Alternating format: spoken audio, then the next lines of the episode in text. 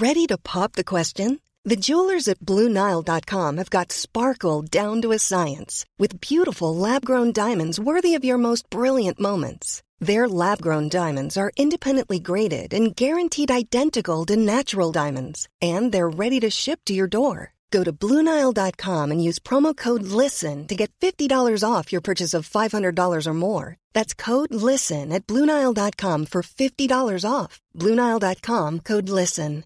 Hey, it's Paige DeSorbo from Giggly Squad. High quality fashion without the price tag? Say hello to Quince. I'm snagging high end essentials like cozy cashmere sweaters, sleek leather jackets, fine jewelry, and so much more. With Quince being 50 to 80% less than similar brands. And they partner with factories that prioritize safe, ethical, and responsible manufacturing. I love that. Luxury quality within reach. Go to quince.com slash style to get free shipping and 365 day returns on your next order. Quince.com slash style. Hey there, it's Michele Norris. I'm host of a podcast called Your Mama's Kitchen. When I travel, I'm usually looking for a way to find a taste of home when I'm not at home. And one of the things I love to do when I am at home is entertain. And Airbnb allows me to do that. When I was in California recently, I rented a house that had a great kitchen. And when we were sitting around the table, we were all thinking, we're in someone else's house. Someone could be in all of our homes as well. If you have a home, but you're not always at home, you have an Airbnb. Your home might be worth more than you think. Find out how much at airbnb.com/slash host.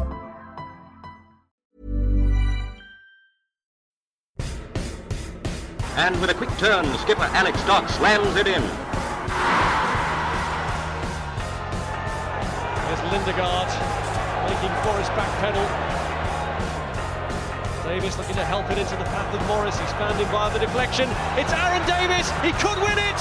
He probably has won it for Yeovil. Oh, and it's an opening goal. What a start. Madden, after just six minutes, gives Yeovil the lead. Stansfield, good turn away from Trot. Goal.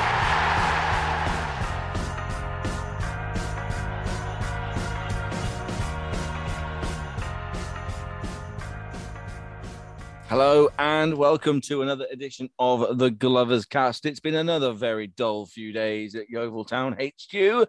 Quite know what we're going to talk about on the podcast tonight. I'm sure we'll find a way though. And to do this tonight, we have, of course, got the usual duo of David Coates and a man who saw us lose against Wrexham, but play quite well. And we need to dissect it all with him, Mr. Ian Perkins. Gentlemen, how are we on this Sunday evening? We're good. I'm good. Are you I'm- sure I'm- you had to I'm- think about it? Or No, I'm happy. I was waiting for Ian to burst in with the positivity, Oh. go go full Barack Obama and give us his hope over adversity speech and everything. Hope in uncertain times. Exactly, yeah. Uh, yeah, all good. Listeners, you may be able to hear my child in the background at points when I'm talking. He's had a late bath and is still quite alert for a Sunday night at 10 past 8. Um, so sorry about that, but he'll be asleep soon. Yeah, to be huge- honest, he might make more sense than the rest of us, though. So, 100% he will. so He just run past with a bed sheet and a can of spray paint, so I don't know what he's doing. yeah, he is good at phonics. the yeah, starts OU with, sound, the OU sound today makes ow. Okay. yeah, it starts with a p. or does it So- start with a, a k? I'm not sure. Let's. Uh, well, it A starts with kicking cat.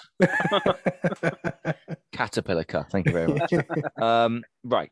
Let's talk about some football because we had some football in amongst all of the shenanigans that happened. And there has been shenanigans since we last recorded, because of course there has. It's Yeovil. Um, but let's talk about some football first, because 11 of our lads went up against 11 of Wrexham's lads and did okay. But doing okay has rewarded, been rewarded with the square root of nothing in the way of additional points. Ian, you were there. Let's start with the starting lineup. You got the team news through, and your first thought was, Where's Max Hunt? where the heck is Max Hunt? And then Where's Max spot- Hunt and who's up front? were the first two things. Yeah. We then spotted Max Hunt and he had um, some additional baggage, mostly wrapped around his foot. I do prefer a crutchless Max Hunt. Yes. My boggles, yeah. My first thought was they must be some really big crutches. Very long. He's got Dude. him on the longest setting, hasn't he? Yeah, exactly. There is no way he's on a regular human pair of crutches. um, but that's not good. Um, and like you said, there was no strikers. However, 14 minutes into the game, it didn't really matter that there was no strikers. Should we talk about Max Hunt first? We don't really know the specifics of it. Um, a training ground injury, and the phrase is couple of months. That is an almighty kick in the teeth, isn't it? It is. I think. Well, we'll probably talk about this as we go on, but I think it's neither. You know, the rest of the teeth were kicked out later in the game with Josh Staunton going off the pitch as well. I'm not saying that the new That's Football podcast has anything to do with it. But But if you're going to try and step on our podcast uh, airspace, Don't step in- on their toes. don't don't don't injure our players whilst doing it. yeah, You can I be as bet it- entertaining as you like. You can talk about whatever you like, but don't injure our players. I heard that Max Hunt tripped on a audio lead oh, That Oh, was- on, yeah, on um, his that's way what I heard. That's what I heard. Have Yeah. you been injured in a video podcast incident? Like- This is why we are audio only. When there's blame, there's a claim. We are protecting our players. This is the reason Dan Moss came on. He was like, "Is it audio or video? Audio. There you go. Come on. Video? No, no, no. I'll trip over and be out for two months. keep yourself in your foam padded room. It'll be fine. Exactly. So I mean, Dan Moss could have done it anywhere because he's not really ours anymore, is he? So, yeah, our, our contracted players, yeah, wrap them up in cotton wool before they come on. correct. Exactly. So, uh, podcast killed the Yeovil star, is what we know. Um, oh, injured and a couple of months. So let's okay. Let's let, let, let's add in the Josh Staunton chat because he would have been the go-to guy to go back in there. But to have Hunt and Staunton now missing for however long, that's the biggest sigh of the lot, isn't it? Really, that's I'm not really worried about the result. After that, I'm worried about who the heck are we going to have down the spine of our team. Yeah, yeah, I think that's the biggest, biggest concern. You know, on the bench we had Alex Bradley and Reuben Reid and Adi Yussuf and Max Evans and Toby Stevens. So, not blessed with centre backs. Uh, the more I see a Jack Robinson, the less I think Jack Robinson is a centre back as well. Okay, right. Hang on. Let me just hang on. Let's pause there. No, no, no. Because I was surprised because I told, I asked the, I asked the group. I said, "Who? So who's now at the back?" And I thought it was going to be Williams and Robinson. Yeah. But you said no. It's Williams and Reid, and Bradley went to right back. Is that right? No, Williams Williams, and and Little. Not Reid. You wouldn't put Reid back there. Sorry. Yeah. No, you're right. Sorry. The Uh, best you know what? centre back Well, to go. Centre saying back. that, saying that, he might be quite good there. Yeah. Sorry. Williams and Little. with Bradley at right back, and I was Yeah. surprised at that because I was at Solihull. Dave, you were at Solihull. I thought Robinson did really well at centre back after Max Hunt got sent off. And I assumed that would be the way that they went with Barnett being an actual left back on the pitch as well. So, with regards to how we start the next game, we think Wilkinson will be back available. So, we assume it'll be Wilkinson Williams. But is plan B now going to be regularly little, do you think? Well, unless we can bring anyone in, So, I it's think- going to be little. Yeah, I think it's going to have to be little, isn't it? Uh, yeah, yeah, I think so. It's a bit of a panic. Um, but what what can we do? Well, I mean, for all we know, on Friday the the, the owner might sell Morgan Williams because he's under contract. So Well, uh, can I say? Can uh, uh, the that was the first thing that went through my mind when J- when Max Oh, how there. bad's that? Yeah. How bad's and, and, that? and then, do you want to know what's even worse than that? When I saw he was injured, I thought, well, at least he won't be able to sell him if he's injured. that was my second thought, honestly, without even, you know, pure instinct that was. But yeah, how bad is that? Not ideal, is it? No. Um, but I think we've we've kicked off a little bit of a downer, haven't we? Really? Well, that's Uh, fine because we may we, we may have to do sort of peaks and troughs here. So we've we've we've a lot we've- like supporting Yeovil Town. We're on a run at the moment. We're on a negative run right now. I don't believe in them, but we're on one. A lot of runs of ones have gone against us. Um, so we've done the negative, defensive, oh poopers. Let's hope they're not as bad as we first think. Let's have a good part now and talk about we were we were all thinking who the heck's up front. Who how did they physically line up? Was it a flat three or was it sort of three players being given the freedom of the just the final third of the pitch? Yeah, it was quite fluid. Um, Tom Knowles and Charlie Wakefield and Sonny sort of in a we were kind of a diamond in that, you know, if you, you probably would have counted Sonny a bit more in that midfield four, but between him and Charlie Wakefield and Tom Knowles, they were all over the place, really. They were causing them a lot of problems. I thought Charlie Wakefield was finding himself out on the right hand side. Then next minute he was up on the left hand side. It was, and that they had a back three as well mm, with well, with it, wing backs. So it, it did was, away. Yeah, so it was quite. It seemed to work quite well. I think what we had was pace, which was able to just get in front of the centre backs and sort of Knowles would flick it on to Wakefield and then he'd have a bit of space to run on and Knowles would be, you know, on on the turn and on the run towards a goal again. I thought there was loads of little bits of link up and I thought Sonny had the best game I've seen. I mean, I think everyone said a good game at Weymouth away, which I wasn't at, but I felt he, he had his best, but certainly best performance I've seen him play for us. He just seemed to really keep things ticking over. He had loads of nice little swivels and touches that just bought himself a few yards here and there and just yeah was moving it around really quickly you know when he first signed and Darren Sarll sort of said he's taking a little bit too long on the ball at the moment he wants a bit too long.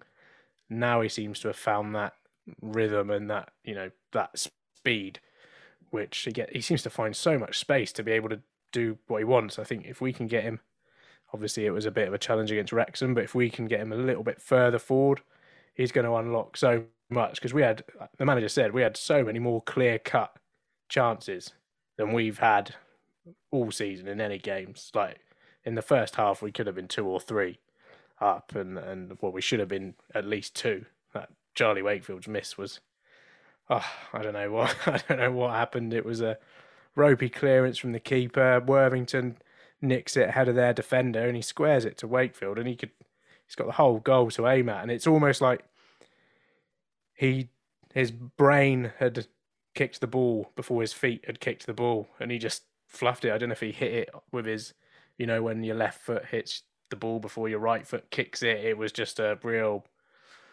just fluffed his lines worse than the keeper did before really. Um, yeah, so that the was... ball with his brain. That might be the reason why. Might it was it was like yeah, he'd pictured it in his mind, but then didn't do it, which was unfortunate because he he looked a lot sharper than he has done in the last few weeks. He looked like he's had a rest and is you know back to a decent you know a decent level. Tactical question then: Do you think because we didn't have Reid Yussuf or and we'll get to it quickly up front because there was no focal point, do you think that that means that we weren't looking for the focal point? We were looking around other options, and suddenly that was better. Like if we've got Yussuf or we've got Reid, it has to go to Yussuf or Reid. But because we didn't have that one, we didn't have that option. Everyone was kind of being a bit more fluid and, and thinking a little bit differently.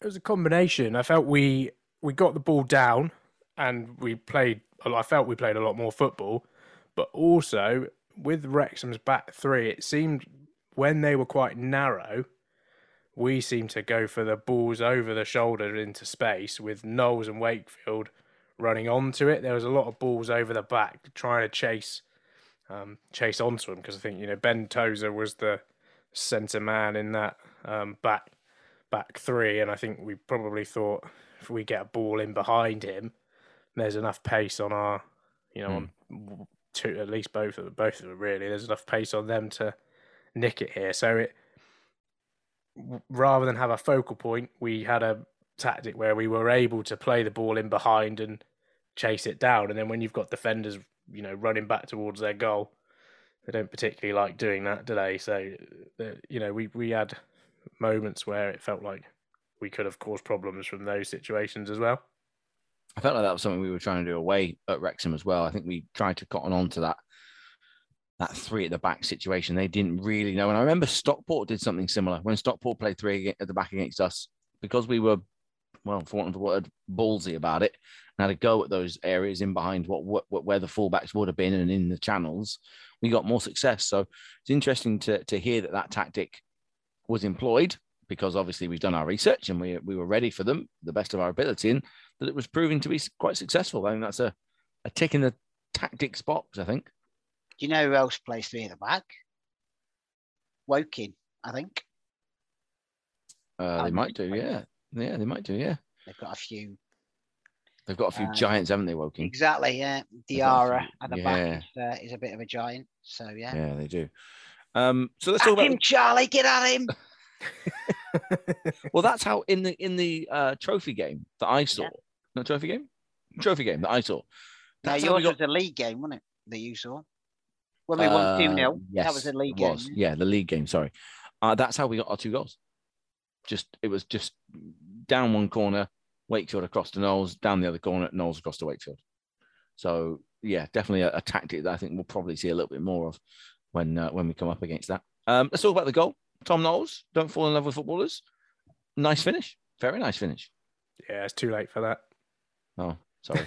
it's too late. I've fallen in love. He's yeah. it- you, just when you think, oh, he, he's so good with his left foot as well. Like he is such a two-footed player, um, and I think he, yeah, it came through a couple of bodies. The keeper was a little bit unsighted, but he just struck it so cleanly, and it sort of just it, well, it flew in. You've seen the, you must have seen the the footage on BT Sport, but brilliant goal, brilliant goal. And I don't think they were sort of took the wind out of them a little bit. I don't think they were expecting us to come at them so quickly. Which you know, if they've been watching us at all this season, they probably knew that that's how we play. Um, yeah, great hit. One of the best goals we've certainly seen out there. I mean, quickly scored a good one, didn't he, in the first game? But yeah, it was a great finish. Do you think And the keeper will have been disappointed with it? Their keeper? Maybe I think Right down in the corner, wasn't it? Yeah, it snuck through someone's legs though, didn't it? Or it, it, I think it was it was struck so well that I think it probably caught him by surprise how quickly it because it it was from, from pretty far out really, but Yeah, it just it it flew in. I just think it just was a bit too quick, and the bodies, you know, through the the bodies as well. He was probably a little bit unsighted. Was it um uh, Gorman? There was a lovely little back heel that put Knowles in, wasn't there? I, I've only seen the goal on, on BT, but yeah, someone gives a back. I think it's Gorman. Yeah, I think it Um, came from a corner there. It was just a little bit of a short corner or a Yeah. throw down in that far side, and yeah, it just opened up. And uh, you know, almost straight after, he almost did it again Yeah. as well. It, it was sort of a carbon copy of that that he um nearly did it, but keeper got hold of that one. And then halftime happened, nothing else happened, and we won 1 0. Lovely stuff. Brilliant news. What was the other chance? Because uh, Worthy said he thought it should have been 3 0 up. Um, you've mentioned the Charlie Wakefield one. Was it Staunton had a chance? Staunton had a header, Yeah. but I think you know it wasn't like it was a free header. No. There was another one for Knowles where it opened up in the middle. And you know it was, it was probably an easier chance for him than the one he scored. It was outside the box. It wasn't you know not overly clear cut, but he just skied it like straight over um, and out of the out of the back of the stand. Uh, I think that might be the one he's thinking about because it was like right on the edge of the box and he just Um, hit it as hard as he could, and it went very high. in front Um, of the in front of the TikTok boys. yeah. yeah, we got a lot of hits from North Wales we did. last night on the We website. They're, they're, they're, they're, they're quite easily upset, I think. For uh, yeah, I'm sure they can afford some kind of counselling. I mean, we're not obviously the Glovers cast is not aimed at them. We're, we're they're not our target readership. So No. if any of you are listening, sorry. yeah, Don't be not here for sorry. Don't be sorry. they've got enough podcasts of their own. Hmm. And and we can have this all all this discussion next season when you don't go up. So So, right now, the second half. No, uh, one one more question. One more question on the first half. Compare that to the Needham Market game in terms and the and any other games that we've seen recently in terms of just sheer chance creation. Because one of the things I think has been a reoccurring theme is that not only have we not really been scoring, we've not really been creating much either. No. What is that? Is that the biggest positive of the lot? Is that we are we've created three or four clear cut or clear goal opportunities, which we weren't before. Yeah, I think so. I think that's probably the biggest positive from the whole game, really, is how well we played going forward. We look much more fluid and in sync than we have done all season. Uh, but whether that is because, you know, Wrexham, you know, they're they want to win, so they're a bit more forward thinking than other teams might be. I mean, Darren Sarll said it himself that we're not very good when we've got the ball, and we kind of it was all about quick breaks and getting the ball forward as quick as possible, really. Whereas you know, Needham Market, we had the ball when we didn't really know what to do with it. Okay, now you can talk about the second one. So what changed in a second? Because they brought Ponticelli on, didn't they? So did they Yeah. have? Uh, they Had had. he- uh, Had he been on the weights? Because when I was uh, uh, at Wrexham, I think I I commented as he was going off because he kept getting bundled over and chucking himself on the floor that he should go and find the weight room. Uh, well, I didn't see him before, so I couldn't possibly comment. Um, but he, yeah, so they had, he came on for Kwame Thomas. So I think, am I right in saying he's been out injured for a while? yeah, and he came back la- the weekend before, didn't he? yeah, and he looked a player who was a bit short of uh, fitness. Um, and then, yeah, Ponticelli came on, put himself about a bit, but it seemed to unlock Mullin a lot more. We managed to keep Mullin quite quiet. And, well, Mullin was, he was closer to Staunton in the first half. And then in the second half, he was, seemed to move over and play a little bit closer to Williams. So we had the, well, let's talk first. We had a good chance, you know, right at the start of the second half. Not too dissimilar from the, the goal we scored against Bournemouth. That uh, Knowles nicked the ball off a defender and squared it, and it was just a little bit of a bobbler that Charlie Wakefield couldn't quite get under control. And he was kneeing it, then he was shouldering it, then he was heading it, and then it was gone. Uh, but that was a, you know, if that ball comes in a little bit better for him, you know, that's that would have been 2 0. Uh, but yeah, then Mullin gets a little bit closer to Morgan Williams and seemed, I don't know, I don't think they targeted targeted him as such, but he maybe Ponticelli was more over on that other side, so, so he was closer to um closer to Staunton, but he, he went down under a challenge from Williams, which you know got people a little bit riled up.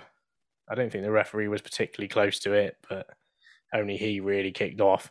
And then um, just after that, there was a shot just wide of the post from Mullin again. He, he really wanted to, you know, he, he had the bit between his teeth, really. And then it all went a bit funny after that when they scored their equaliser. We So might what have happened- to rule one is.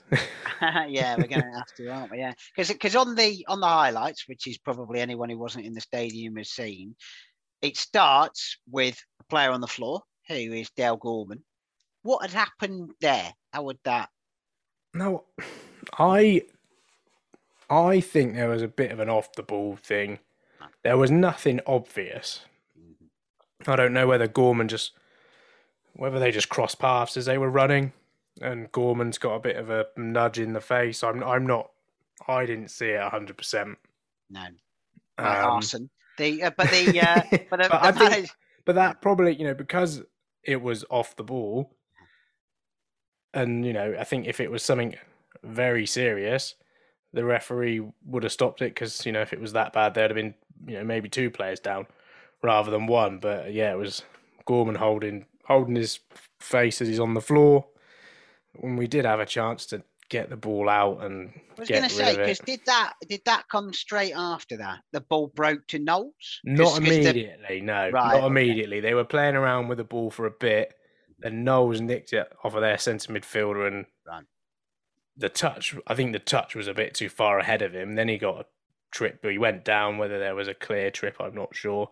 Looked like it probably could have been given one of those that you've seen before. And then, yeah, they just moved the ball down the left while we sort of we weren't totally focused. You know, a lot of the players were saying, "Look, he's down, he's down." The fans were going a little bit bananas because it was, you know, he was down holding his head. I mean, I don't know at what point the referee is allowed to be the judge of how serious a yeah. head injury is or not. No, well, I mean, it, it says because this was the thing was that the Wrexham fans were saying your players had the ball after he he gone down. Therefore, if you were that bothered about it, you should have kicked the ball out of play. Yeah. Now we, we, had it for a split second before Knowles yeah. was tripped over, and they, and they said that they their play shouldn't have been expected to kick it out of play, which I agree with. Yeah. I, you know, as an opposition player, you play to the whistle, don't you? Now the guidance, which we looked up afterwards, says um, play is stopped if, in the referee's opinion, a player is seriously injured or receives a head injury. Hmm. So do we therefore assume that Mr. Gill, um, the referee, either hadn't seen it, seems unlikely, or B didn't believe that he had a head injury, or C didn't thought he was a big faker. well, I mean, I mean, he was holding his head, so he couldn't have thought, well, well, that's yeah. definitely not a head injury. Yeah, I mean, obviously it wasn't serious because he got up he did get back the, up. The, the manager did bit... said afterwards he had a cut on his head, didn't he? Well, yeah, I got a cut on my finger from the locker at the swimming pool today, but I'm not. you know. to be fair, a cut to the finger and a cut to the head slightly different. okay, yeah. Well, how big is it? you know, I haven't come... inspected it. I'm yeah, not the club he doctor, didn't. But... He didn't come back on patched up or need a change of shirt or I don't know. I I don't know. I, I mean, I because Lawson, did, the reason I'm labouring this is Lawson was. I mean, my partner was listening to the commentary with me, and he actually stopped and said to me, "Who's that guy?" Because he was going, he was hopping up and down. He was, uh, yeah. Did he say he's my favourite co-commentator on the BBC? Uh, no, don't don't set him off. Don't set him off. But yeah, Law, Lawson was in full anti-ref mode for the for the for the rest of the game after that. So and and I mean when I when, when I saw it, I did. I mean I thought the foul was on um, Knowles when I first saw it for the first time. Um, mm. I thought, well, that looks like yeah, fair. Then you saw the player was down, and I will add for any Wrexham fans uh, whose heads we're rent free in, uh, who were listening. brilliant finish from Paul Mullin. Brilliant. Oh yeah, yeah, it was unbelievable. Absolutely Just, brilliant finish. Yeah, but if you're going to pay him that much every week, I want him to do it twice a week. So bang average. It was yeah, it was a great finish. Just pick your spot and yeah, Grant Smith's it. no chance with that one. No. So um, what would you say then? Uh, do, do, do, do we think the referee needs to be hung, drawn, and quartered? I know we're not allowed to talk about referees, but we seem to do it every week anyway. But... I mean, the manager said he's going to report him. Yeah. So, I mean, I think there's a, I think there's a case for you know, for him being at fault for that. Yeah. Um, it's some referees give him, some referees don't. I thought he was having quite a good game up until that point. Yeah. Uh, then he did have a bit of a spell where he seemed to lose control of it a little bit. But I mean, I, I, yeah, I can see what there was people raging next to me where I was sat. They were, it was, you know, it was quite funny. This uh, is the same referee who ruled out my mate Reuben's uh, goal on his debut, didn't he, at Weymouth? Yeah, Weymouth, yeah. For, for, for, for absolutely nothing. So, yeah, he's not yeah. he's not averse to uh, you know, ruling things out for nothing. It's a shame, anyway. Because his dad was always quite good for us. His dad was brilliant, wasn't he? yeah. yeah. His dad, the, the old story about getting clapped off on his last football league game. was yeah, didn't he request to have his last game at Yeovil, That's what I've heard. Yeah, yeah, I've heard that. But yeah, but no, he was he was always a good, fair, common sense kind of referee. And that's not to say, you know, like you said, for however long that is, an hour of the game, this referee was good as uh, as well. And yeah, I think so, and I think we need to be, you know, we got to give Wrexham a bit of credit. They they oh, forced yeah. They forced the issue in that second half, and then of course we lose Staunton, which is probably another big, you know, in the, in the scale of um, turning points. You know, that was just sent us a little bit further down round the corner because as soon as he goes off, you got Little at right back playing, going in at centre back in his first, you know, in his first start for the club. I think did the manager say he wanted him off after 60 minutes? yeah, really, said he should have been, been off doing that. by after an hour. Yeah. Um, He didn't so go. He didn't go to centre. He didn't go to centre back until the seventy sixth. He could have come off. he he could have. What time did Bradley come on? Seventy six minutes for Staunton. Oh yeah, and then yeah, and then he moves to right back. Yeah, he he could have. I mean, I mean, at the same time, I'm glad he didn't. oh no, I'm very glad he didn't. But I just But thought wasn't- I just thought the, the the timelines didn't quite add up there. Yeah, he was. He was. I thought Little did really well. Yeah, good, good. Is that a timeline? You're, I've just clicked on your timelines. I was going to say yeah. It's Are you okay? I, I'm absolutely fine. Um, I was I was going to ask about I was going to ask about Little because I was I was really worried when I when I spoke to him on on Friday morning. He's still in pain. He's playing through the pain. He's it doesn't sound like it's much fun at the moment, but he's just being told that's right. That's exactly what he should be saying. And I was thinking, um, that doesn't sound right to me. I'm, no, I'm no physio. I'm no doctor. I'm no surgeon. But pain, I was always told, was a point at which you stop. So I'm I was a bit concerned that he was, yeah, playing through pain, and uh, just yeah, yeah, I'll start. Yeah, play 90 minutes. Yeah, I'll be fine. Really? Okay. he didn't. I I would say he didn't look like he was uh, playing in pain, and he didn't. You know, he didn't look like a player who's just come back. Really, I thought he looked. You know, I thought he looked the part.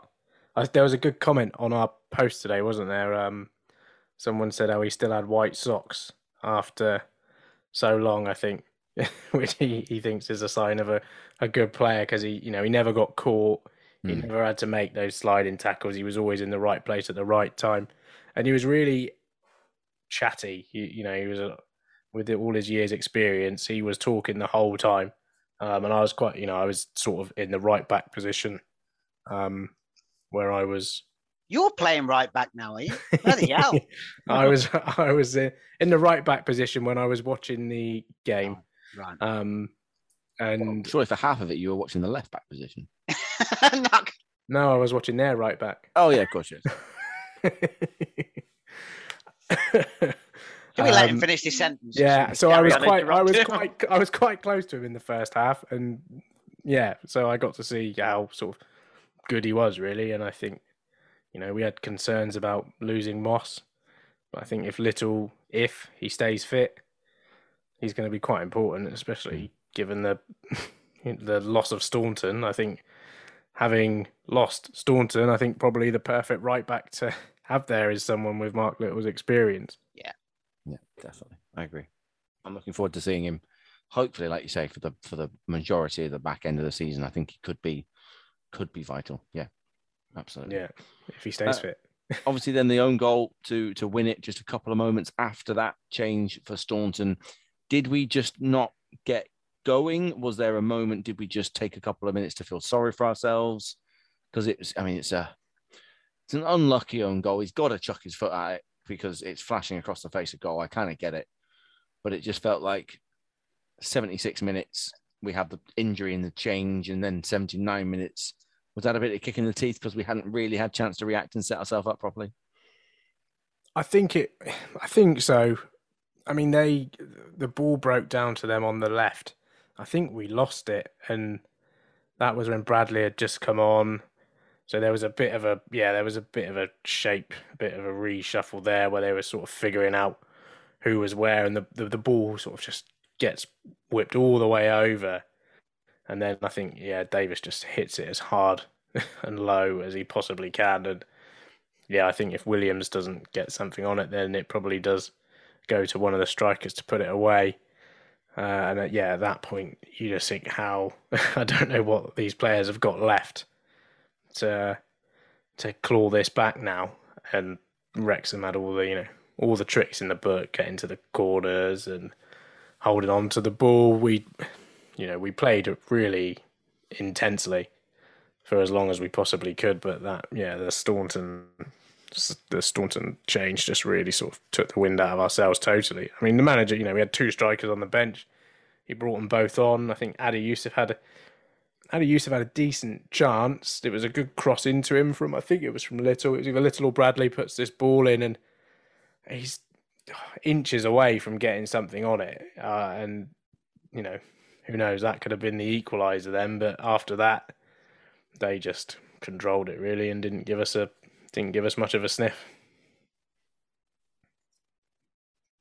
Good players, good team. Yeah, they were a good team. They weren't as good as Chesterfield. No. I think Chesterfield, especially with uh, the addition of a top scorer from another team in the National League. Oh, I feel a segue. I feel a segue.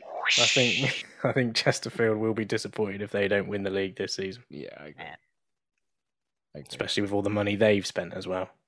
Chesterfield. Yeah. Yeah. So I, Should we Uh, segue?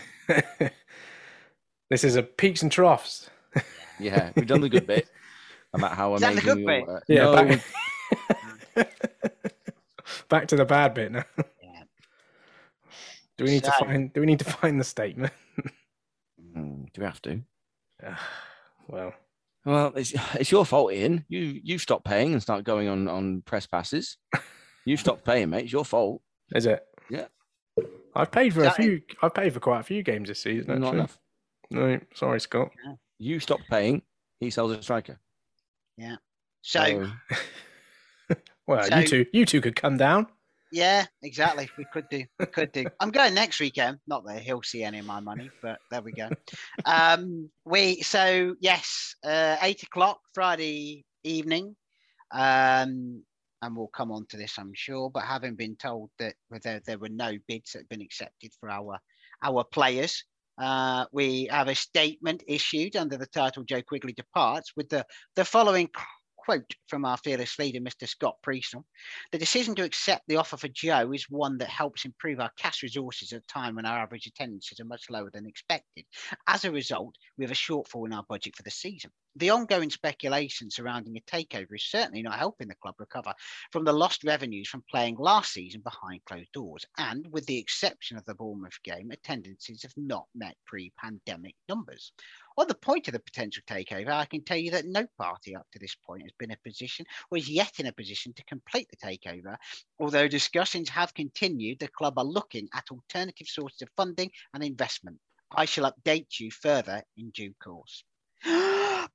That's me holding my breath, waiting to be told more. In due course. In due course, yeah. When's, So- that? When's due course? Exactly, yeah.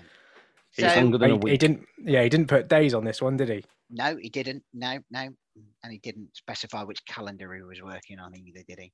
Um, so where do we where do we want to start with that one? Firstly, I, I guess are we all because there seem to be two schools of thought on on the Quigley thing. There are some people, and uh, probably more of a minority than a majority, saying we got money for a player who cost us nothing. Trying to make spin a positive out of that one. Can we see any logic behind that? I mean, at any other time, that's a positive, isn't it? Mhm. You know, you've signed a player for nothing, and you've sold him on. Who knows for how much? I mean, there's speculation that we got six figures, but I would be very surprised if we got six figures for him. Um, I don't think he's a. Before or after the decimal point? yeah, I don't think he's a hundred grand player. But I mean, if you've got money to burn, then maybe you're maybe happy to do that. Um, and if you really need a striker, then maybe he is worth that. Um, but I think, given our situation at the moment, like how can it's not a positive? positive, and I think to to to make the excuse that you're selling him because of attendances and the ongoing speculation about a takeover, which he's done, you know, has he done anything to dispel the speculation? Because Uh, everything when he says things, they're all very sort of vague. He's not saying there's not a takeover happening. It's all very, um, fact, that he's quite clearly in that statement said that there is a conversation happening, isn't yeah. it? So, So it's like, you know, if there's one person who is in a position to quash all the speculation or say this is happening, this is not happening. But instead, there's just ambiguity or 1500 word statements that people can get through. Yeah, I think yeah, I, I was I was a bit shocked to read that when it came through and to see that he'd had the I don't know what he had. Yeah. The the cojones to The brass neck. yeah. So, so, so let's assume then that that that that, that he is correct. Um, I mean, and it seems that the attendances or the attendances that we are budgeted for, according to the statement that you made back in December, are for an average crowd of three thousand. Now, having looked back into this, we've not achieved average crowds of 3,000 for five years, 2016 17, in, in league games when we were in, in, in, in League Two, or 3,000 plus, I should say. So we have actually uh, achieved this season, and this is up to and including the Wrexham game. Um, so we have attracted 44,914 people um, over 17 games, which is an average of 2,642. Now, if you go back to the first season um, in the National League, the 1920 season, when um, we had a new chairman recently installed with a team that was playing football, winning football, we averaged crowds over the, the 18 home games that, that, that we had then of 9,500, no, 9,000, sorry, 2,951. Sorry, I'm going well over the top there. So 2,951. And therefore, that is a difference between the 2019-20 season and this season so far. We've played similar number of games of 309 supporters per match. Even with a bit of statistical margin for error there, is that really such a plunge in attendances that we've got to flog off all of our best players? Or not all of our best players, but certainly one of our best players. I would argue not. But I would say this not only are 309 people not coming on average, but 309 people aren't buying a program. They aren't buying food. They aren't buying an extra thing. They aren't doing this. They aren't doing that because your stadium isn't up to it anymore. Mm-hmm. So, you know, it's not 309 lots of 20 quid. It's 309 lots of 20 quid plus anything else you can get out of their pocket.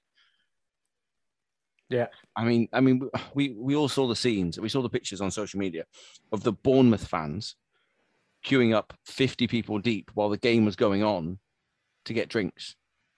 Well, how many of those people turned away? How many of those people said, "Oh, stuff this can't. Let's go back in and watch the second half. Let's go back and do this," because those things aren't up to it.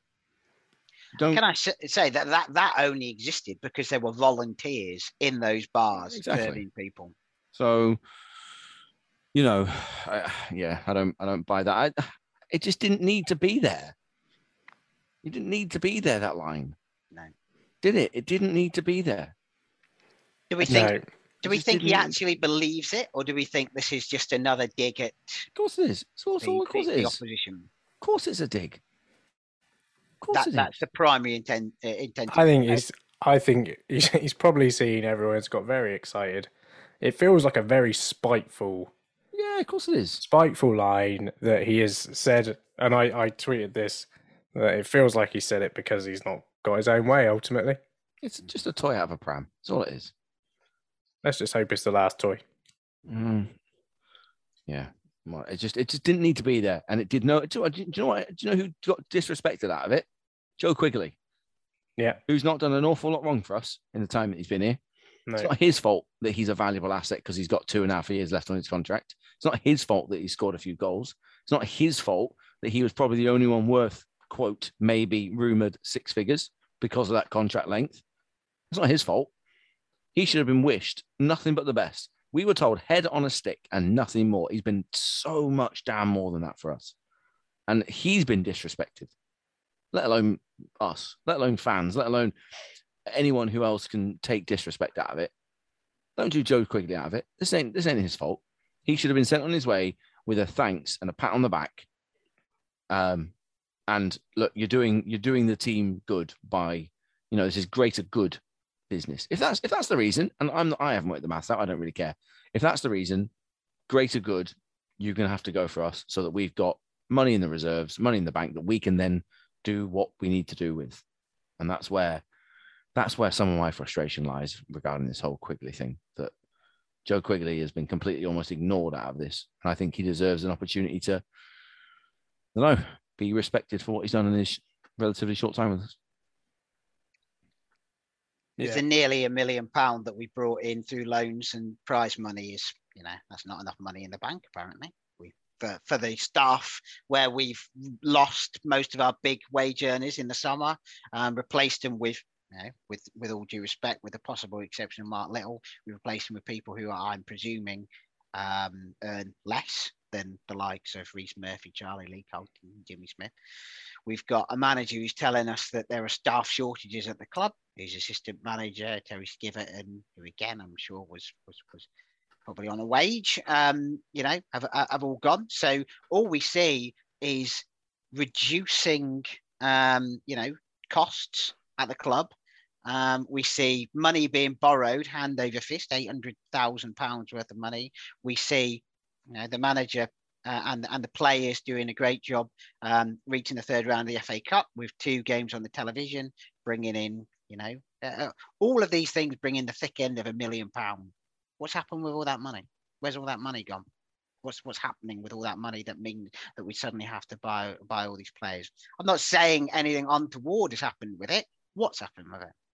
Why is that not in the statement? If it's got nothing, if there's if there's if there's if it's all perfectly, you know, the way of things, tell us, tell us what they are. We might not understand what all your balance sheets and everything mean, but I guarantee you there are people out there who read them who will understand what they mean. Tell us. And even even if even if that hundred grand, let's just use hundred grand for easy math figures. Hundred grand is used because Sporting then have started tapping on the door saying, "Right, I want some of my money back." Okay, fine. You've had to make a move. That's fine. That's a perfectly legitimate reason to try and draw in hundred thousand pounds of cash quite quickly. It was a perfectly legitimate reason to take the loan. That's why they were there. And repaying that loan would be a perfectly legitimate reason of trying to raise some cash. Tell us. Tell us. So simple. When so, we borrowed so the money, we were told about what easy terms we were on and how it's repayable over 20 years and you Yeah. know how the first Yeah. two years of it were on a 2%. Yeah, so, so it's all Or- fine. When we borrowed the money, we had to put in a freedom of information request to find out how much money we borrowed. Or, or instead of making a little dig at supporters and the 309 people that aren't turning up, you turn around and you explain that we've had to sell Joe Quigley for again, pluck, use the number for easy maths for £100,000 because what we want to do is bring in two players that we've already identified that are going to cost us around about £75,000. So for one Joe Quigley, you're going to get two others in the next couple of weeks who are going to come in and bolster the squad. And everyone goes, oh, that's nasty. We had to lose our top scorer, but we're getting two in. That's good. like when we sold Courtney Duffus so that we could sign Reuben Reid. But if if if that's if that's if that's spelt out for you, Yeah. here's what we're going to do. People take that a lot softer. People are just being told we've had to we've we've we've had to sell them because you're not coming. Yeah. and that Yeah. just makes everyone go. That- well, stuff you then. Bearing in mind, he doesn't go either. yeah, yeah, of course. Like, Yeah, The hypocrisy, the hypocrisy of it. Yeah. When he's the, you know, the custodian of a 125, 126 year old football club, that he doesn't come to the matches to then have a go at supporters who also aren't coming to matches. It's just, I don't know. I don't This know. is a man who's fallen in love with the club and the and the community and Are we in, everything that we had. we're in it feels like we're in the I forget who the old Bolton owner was who used to take over the website and post whatever he wanted to. Or Steve Dale at Bury when he used to post whatever he wanted to on the website. I feel like we're in this we're sort of in this stage of oh yeah, do that, put that on, and that's it. Hmm. Meanwhile, on the pitch, the players are running through brick walls, Oh, falling yeah. apart at the seams. Unbelievable. and putting Unbelievable. in the most Yeah. incredible effort. Yeah. And it's I've I've never known in all of the Boltons and the Burys and all the rest of it, I've never known a situation quite so with quite so much disparity between Yeah. off the field and on the field. I don't think I've enjoyed this team as much as uh, in years. I enjoy this team as much as I've enjoyed so many other teams. Yeah. And yet I've never felt so bad about everything else. I enjoy this team more than I enjoyed the 1920 team. Yeah, I, I I think I do as well. I think I do as well. And that's a ridiculous level of credit to the manager for pulling this squad together with about four pound fifty apparently. a ridiculous of, of their own attitude. You know when um, again I spoke to Mark Little and he gave me the line about doesn't bother us. We deal with what we got to deal with. We've got to just concentrate on our little zone. And I get, and I've heard that a thousand footballers at a thousand football clubs, and I've not believed one of them until now.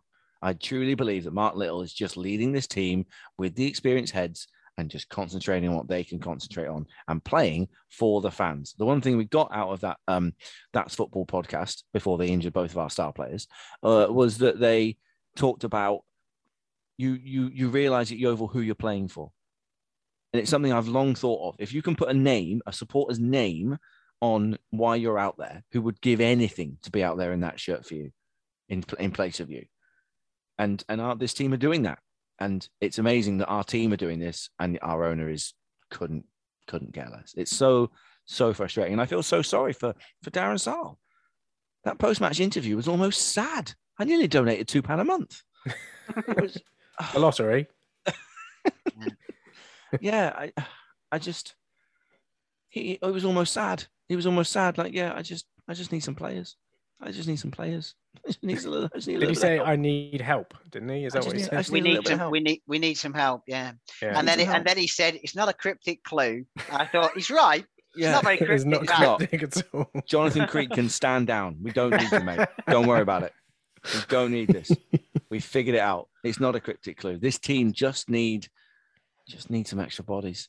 And it's and if, but his final line was, "Yeah, I could have done with him today." About Joe Quigley. Yeah, couldn't we all? Yeah. Um. Uh, so yeah, look, we know he listens. That's the other thing we've learned this week. We know he listens. Yeah. nothing, Hi, Darren. nothing but credit. nothing but credit this week to even get a team out there, let alone playing like that, working their backsides off. This team, this manager, ridiculous right now. It's absolutely ridiculous. Even though we've gone on this ridiculous run, imagine if we'd have won a few of these games. so it's only been one game. Sorry, yeah, this particular run. The other runs that have preceded this run. Uh, okay, yeah, yeah, um, yeah, yeah. We know you listen, Darren, mate, and you know what? We have given you a bit of stick, but nothing but praise right now. Nothing but praise. What was his line on his last line of his press conference? I've got him on the back foot, Sam. I, I love to, it. I had to defend the Glovers cast honor. You did. You did. You did very well, mate. Yeah. I hope so. I hope so because he cheesed me off with his other bit that he didn't tell us. Forget.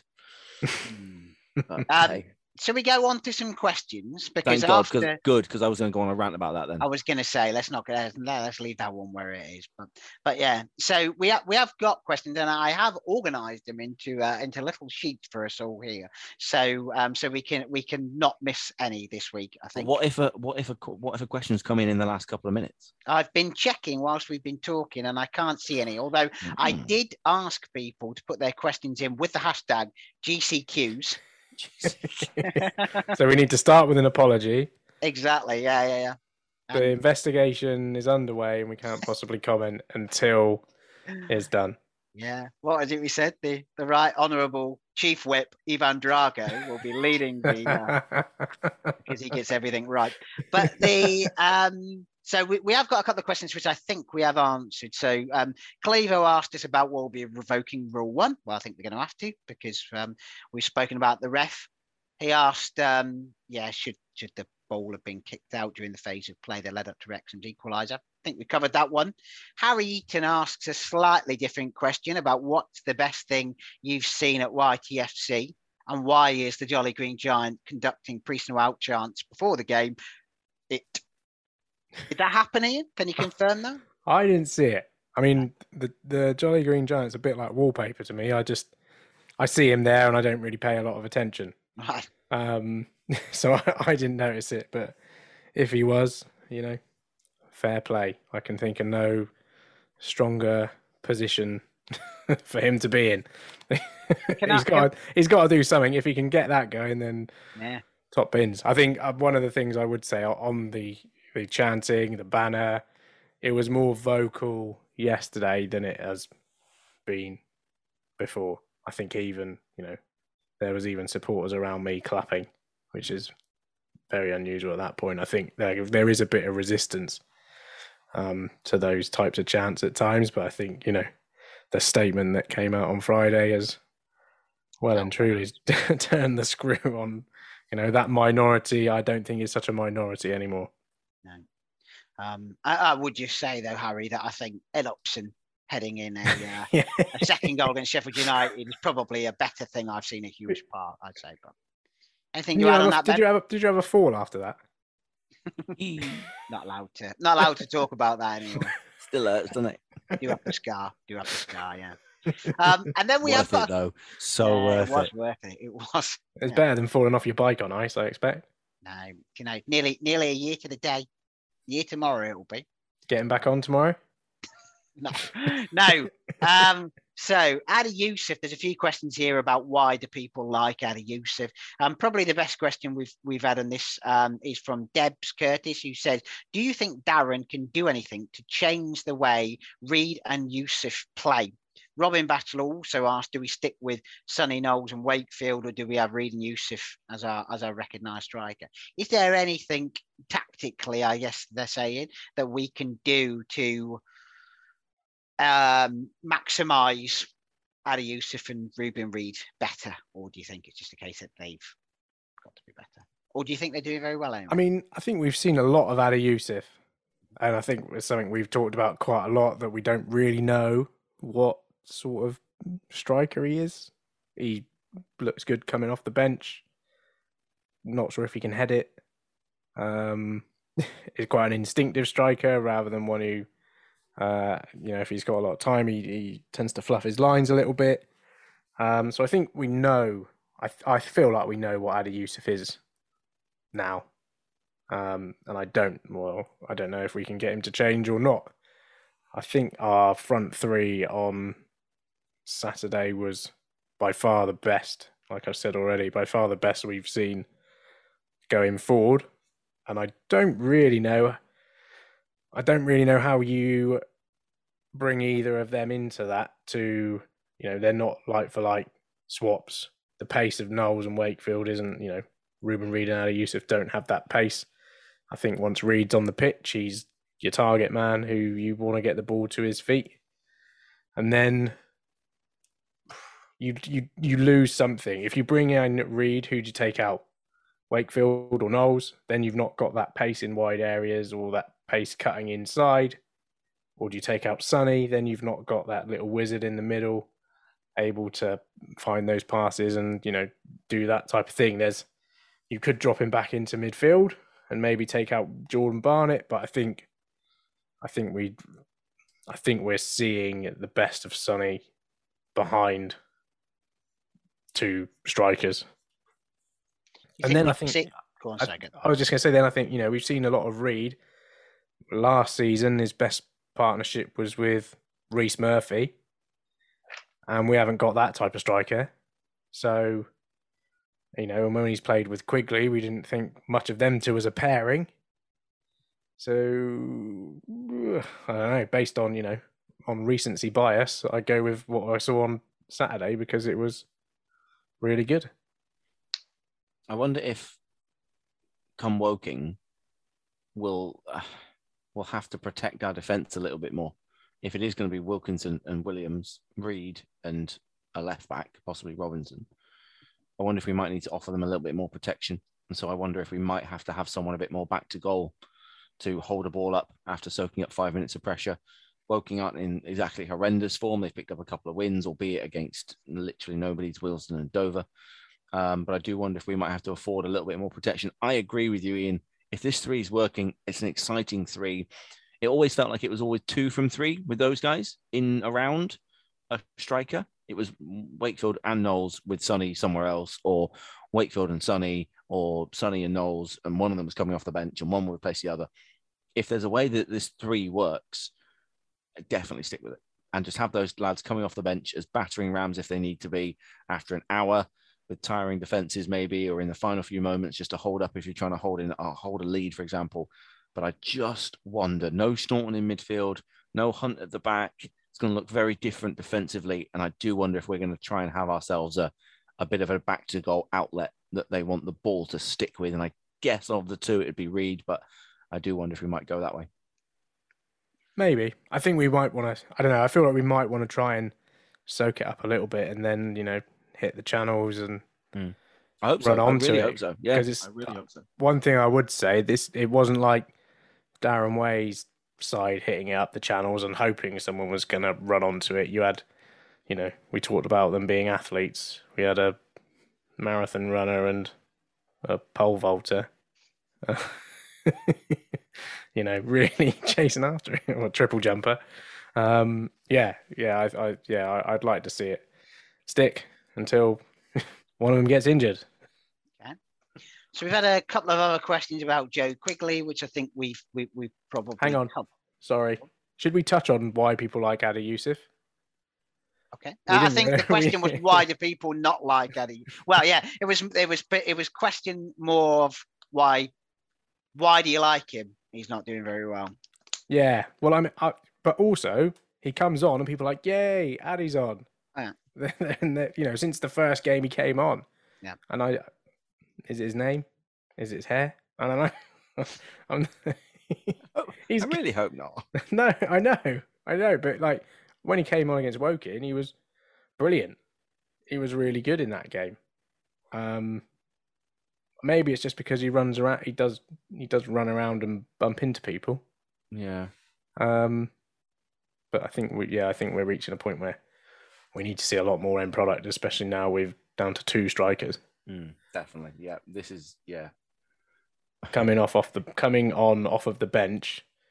You know, if that's the type of striker he is, he needs to do what he did against Woking on the regular and be that super sub. Michael Ricketts. Sounding Michael Ricketts. Um, so yeah, a couple of questions about Quigley, which I think we've answered. Um, we've got some other questions here. Mike Bennett asked, "How many players do we need to bring in to be serious about being playoff contenders?" Eleven. Now, now. well, no, we need backups. Yeah, That's what I'm talking. Well, we need Phil Jevons and Gavin Williams yeah. for a start. I mean, I think I'll we're take probably, Bartos. probably covered in goal, aren't we? Defensively, you probably need another couple. You two, know, cent- two centre backs. Yeah, yeah. Well, I think- we have got two, but they just rotate as to who's injured and who's Yeah, not. we need another two. Yeah. So so you need two or three there, maybe another couple in midfield, um, and maybe two strikers. What's that? Six, seven? Yeah. Eleven's not that far off. How many do you think then, Ben? You're pulling your face like I'm just I'm I'm trying to work it out because obvi- I mean the obvious caveat is that it depends who it is. Um, not just in terms of quality, but in terms of flexibility and experience and all the rest of it. If you gave me three Josh Stauntons, I think we'd have a chance. But if you gave me six others, I think we probably have a chance as well. It, it- there's a lot of context to that. I don't So- think your heart has room for another three Josh Stauntons. It doesn't. Not. I, I will implode. It's fine. Um, definitely a centre back, definitely a striker, and definitely a enforcer in midfield because Dale Gorman's going to get sent off pretty soon, and we don't know what the deal is with Josh Staunton. So minimum of three. okay.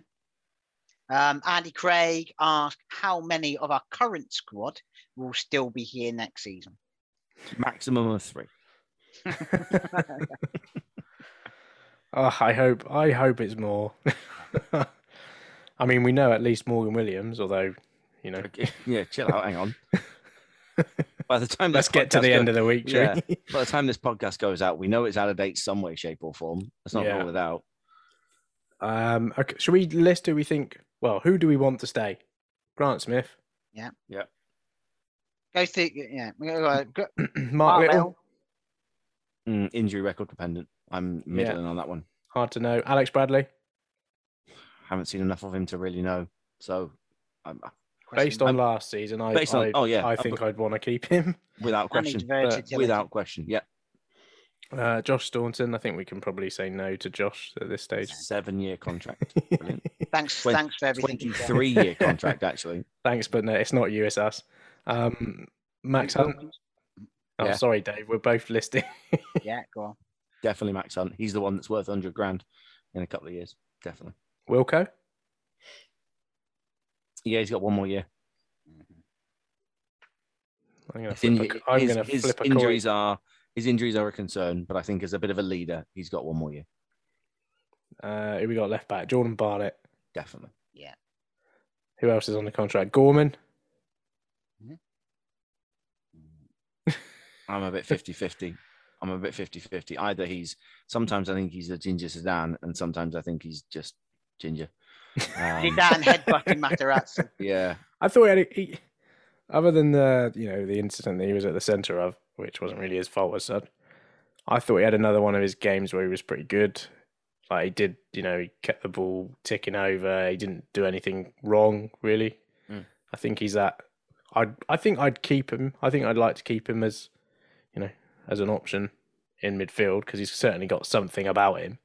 Just need to beat him out of shooting, really. Yeah. Yeah. Beat the Like- shooting out of him. there's definitely reason to keep him, and if he signed again, I'd be very happy about it. But right now, I'm I'm on the fence. okay, who else we got? Worthy. Definitely, Yeah. Uh, Wakefield. Yes. absolutely, No. Yeah. definitely. Yeah. Yussuf. Mm, no, No. I think no. I think- If if the season ended tomorrow, he's the only one I'd release right now. you keep uh, Reid.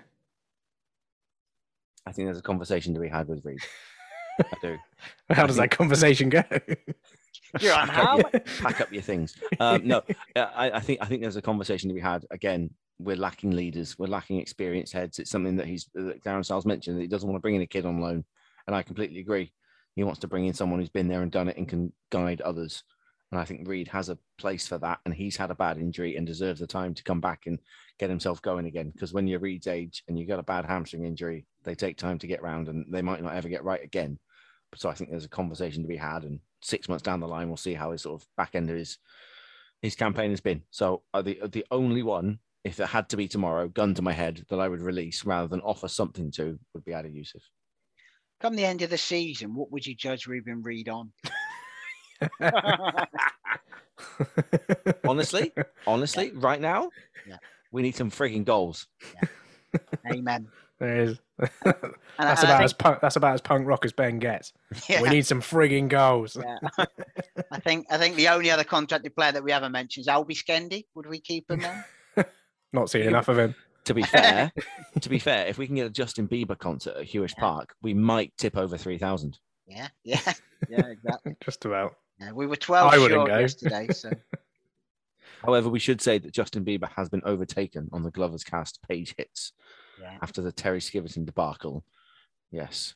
Yeah. Justin Bieber was our highest hitting event because apparently a couple of uh, a couple of uh, US uh, uh, believers cottoned on to us, but now we've got a real Yeovil Town thing at the top of our hit list. So now we move into questions that I've just bracketed under other. you, you know what these are, but I've got I, I, I- I want Ben to answer this one. Okay. We all regularly travel the length of the country to watch Yeovil Town. No, we don't. How how far would you travel for a bloody nice sandwich? Oh, that's a great question. That's a great question. The the nicest sandwich I ever had was at Katz's Deli in New York, and that's a bloody long way away. So Ah. let's not let's not roll out pretty much any distance beyond however many thousands of miles that is. Was it pastrami? Yeah, pastrami on rye, very nice. Oh, that was the one where they did Harry met Sally, wasn't it? yes, Did- they have. Did you they sit have- at that table? No, they have like that's a that's like a when we were there, it was a it was just a photo table. You sat there, had a photo to say I was at the table where Harry met Sally, and Sally did you know what, um, and then you had to like move. So there Nice. you go. But yeah, There you go. that's how far I would go for a very nice sandwich. I do like a sandwich. I go to Earls. That's not very far to go to Earls. I was going to say Earl Sandwich. I was going to say uh, ask about that. Is it still there Yeah. down the bottom of uh, yeah. Yeah. Love an Earls. street? Yeah. No, I was I, when I was at college. We always used to go for an Earls. Yeah. Okay. Um, so Tuppence, if you were on a Sunday football pundit panel on Sky, who would you want to have alongside you? Maximum of two people. Lawson Diaz. yeah. I have I have some questions. Um, oh, that's a great question. I want Ian Wright and Roy Keane either side of me because I just think those those two. Things, I just every time they're on, I just love Ian Wright prodding and prodding and Roy Keane trying to trying to keep up that hard man image, but you know he does crack him up every now and then, doesn't he? Just for Roy the... Keane is without doubt my favourite pundit at the moment. he, he is brilliant. I love him. Yeah, he's got it down at the moment, hasn't he? He he knows he knows what people want from him. Yeah, I love it when he I love it when he cracks a smile because he just, I feel like he's in pain when he when he's when he cracks a smile. Uh, um, okay, you're gonna you're gonna go for a second, Ben, or is it just Lawson at the moment? I don't know. That's a really, it's a really good question because I think he just wants Lawson, then he's gonna have a fight, then he can be get himself up the they table. can they can arm wrestle as to who's the best uh, co-commentator. Who's the ref? Sheridan is ref. Yeah. right. Okay. Right. We'll come back to that one. Uh, Lecter, one statue, Skivo or Gary Johnson? Who? Skibbo. Skivo. Can we put them both together, like celebrating? It looked like that Ronaldo statue. Like. yeah. yeah, there, maybe there is a sculpture of them two together. Um, The one that immediately comes to mind is the one just after the semi final where we win, but Darren Way's in that, and that might. Um, might have to cut that one, might Yeah. that one out. Okay. yeah, I think Skivo. Yeah. Just Skivo well, didn't leave. Yeah, he did. He did. Well, he has now, but yeah, yeah, yeah. That's that's the big thing, isn't it? You know, Skivo was here before Gary was here. Skivo stayed when Gary left. Skivo stayed when Gary came back. Skivo stayed when Gary left again. Yeah. Okay. Um, what about you, then- Dave? Did you say Skivo or? I just said Skivo as well. Yeah. Well, obviously Forrington, but then I'd say Yeah, Skivo. yeah, of course. Um, but, yeah. Um, To be and then we the Terry Skiven statue will look very good next to the Josh Staunton one. So which Ben is financing himself, yeah. and Yeah. possibly making himself out of Papa Mache, yeah. yeah. Um, Sonupe, Papa Mache. Papa Mache. so there's a couple. There's a few other questions here. The the the, the only Yeovil Town one is from Soylent Green one nine six, and it says if YTFC were to disappear in its current form (brackets God forbid), what would you nickname? What would be the name and nickname of a Phoenix club? AFC Yeovil question mark with a nickname of the Choppers, which I guess I was going to say choppers, helicopters. is a helicopter related thing. Yeah. Yeah. I mean, that's pretty much all we've got. Why Yeah. can't we? Why can't we be the Glovers? Ah, I, I'm not saying we can't. I mean, it's uh, yeah, the Phoenix Glovers, yeah, AFC Glove Men. AFC Club, Hashtag dem gloves. yeah. Hashtag right. I'll write all these down. Yeah. Right. Okay. Okay. Get them Um, trademarked before you know who does. Dem I think we'd be called Yeovil and Football. yes. Yeovil yeah, Football and Athletic Club. Exactly. And we'd play overlooking. Uh, where would we play? Ilchester Rec. Oh, just a rec. Yeah. That'd be nice and local for you, wouldn't it? I could walk and go to the pub as well. Okay. Um, a couple of then quick ones. Uh, Jimmer, why is being shat on by a bird classed as lucky? I saw a good reply to this one, which I think we should just point people to. Really, Right. Was it the photo of someone with a shoulder full of bird doings? no, I think someone wrote it depends how much you've paid for it or something. Oh, right. Okay. Right. I shouldn't have asked. Should I? I didn't see that one. So- Um, sorry, listeners. Yeah. Uh, It's Russian, by the way. It's a Russian thing. It? There you go. It's a Russian because the odds of it happening in middle of nowhere, Russia, are so slim that it's considered lucky. It's a Russian thing. There you go. okay. Um, Palace Glover asks about does running into a goalkeeper now mean you're given a penalty or is it just down to the badge on your shirt? I'm guessing this is something to do with the Palace bit of the Glover. Didn't, didn't they have a dodgy penalty against them for Liverpool against Liverpool today? I think. No idea. Right, we're all looking blankly. He also, he, he, also asked Jaffa cake, cake or a biscuit. cake as per the 1991 lawsuit, where it said that a chocolate covered cake is non VATable, whilst a chocolate covered biscuit is, and thusly they are a cake. Okay. Um, Glove actually says when a clown moves into a palace, he does not become a king. The palace becomes a circus. Not really a question, but Evening, Prime Minister. Just a statement. Um, yeah. Uh, and then finally, tuppence. Is there a club with more wankers per square foot than Chelsea? Depends who's in Huish Park. Please. Ben said Leeds, and then his wife rugby tackled him to the floor. yeah, you, you couldn't have said that any less clear, I could you, as well? No, no. Okay. Um, but that is the end of our questions. Here Wow. endeth. PM end of news. the GCQ. well, there you are. There we have it. Have a good week, lads. I'm just checking the I'm just checking the work rotor as to whether or not I might be on press conference duty again this week. Oh. What's Ben's, what's Ben's first breaking going to be? breaking news, listener. We're still recording, Ben. Are you working or not? No Sam, comment. You'll Sam can pencil you in. have to wait and see. Okay, right. If you're listening, Gaffer, I'll see finale. you- if you're listening, Gaffer, I'll see you Friday. And with a quick turn, skipper Alex Dock slams it in. There's Lindegaard making Forrest backpedal. Davis looking to help it into the path of Morris. He's found him via the deflection. It's Aaron Davis. He could win it. He probably has won it for Yeovil. Oh, and it's an opening goal. What a start. Six minutes, gives Yeovil the lead. Stansfield, good turn away from Trot. Goal.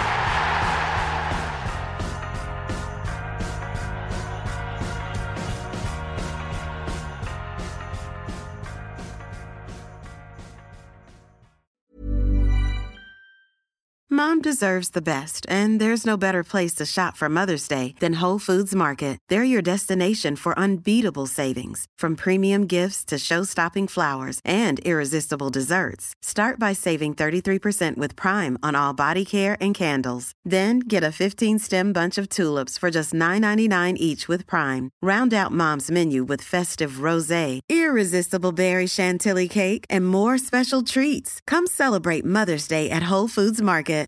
When you make decisions for your company, you look for the no brainers. And if you have a lot of mailing to do, stamps.com is the ultimate no brainer. It streamlines your processes to make your business more efficient, which makes you less busy. Mail checks, invoices, legal documents, and everything you need to keep your business running with stamps.com. Seamlessly connect with every major marketplace and shopping cart. Schedule package pickups and see your cheapest and fastest shipping options from different carriers with rates up to 89% off USPS and UPS rates. And with the stamps.com mobile app, you can take care of mailing and shipping wherever you are. Make the same no-brainer decision as over 1 million other businesses with stamps.com. Sign up with code program for a 4-week trial plus free postage and a free digital scale. No long-term commitments or contracts. That's stamps.com. Code program.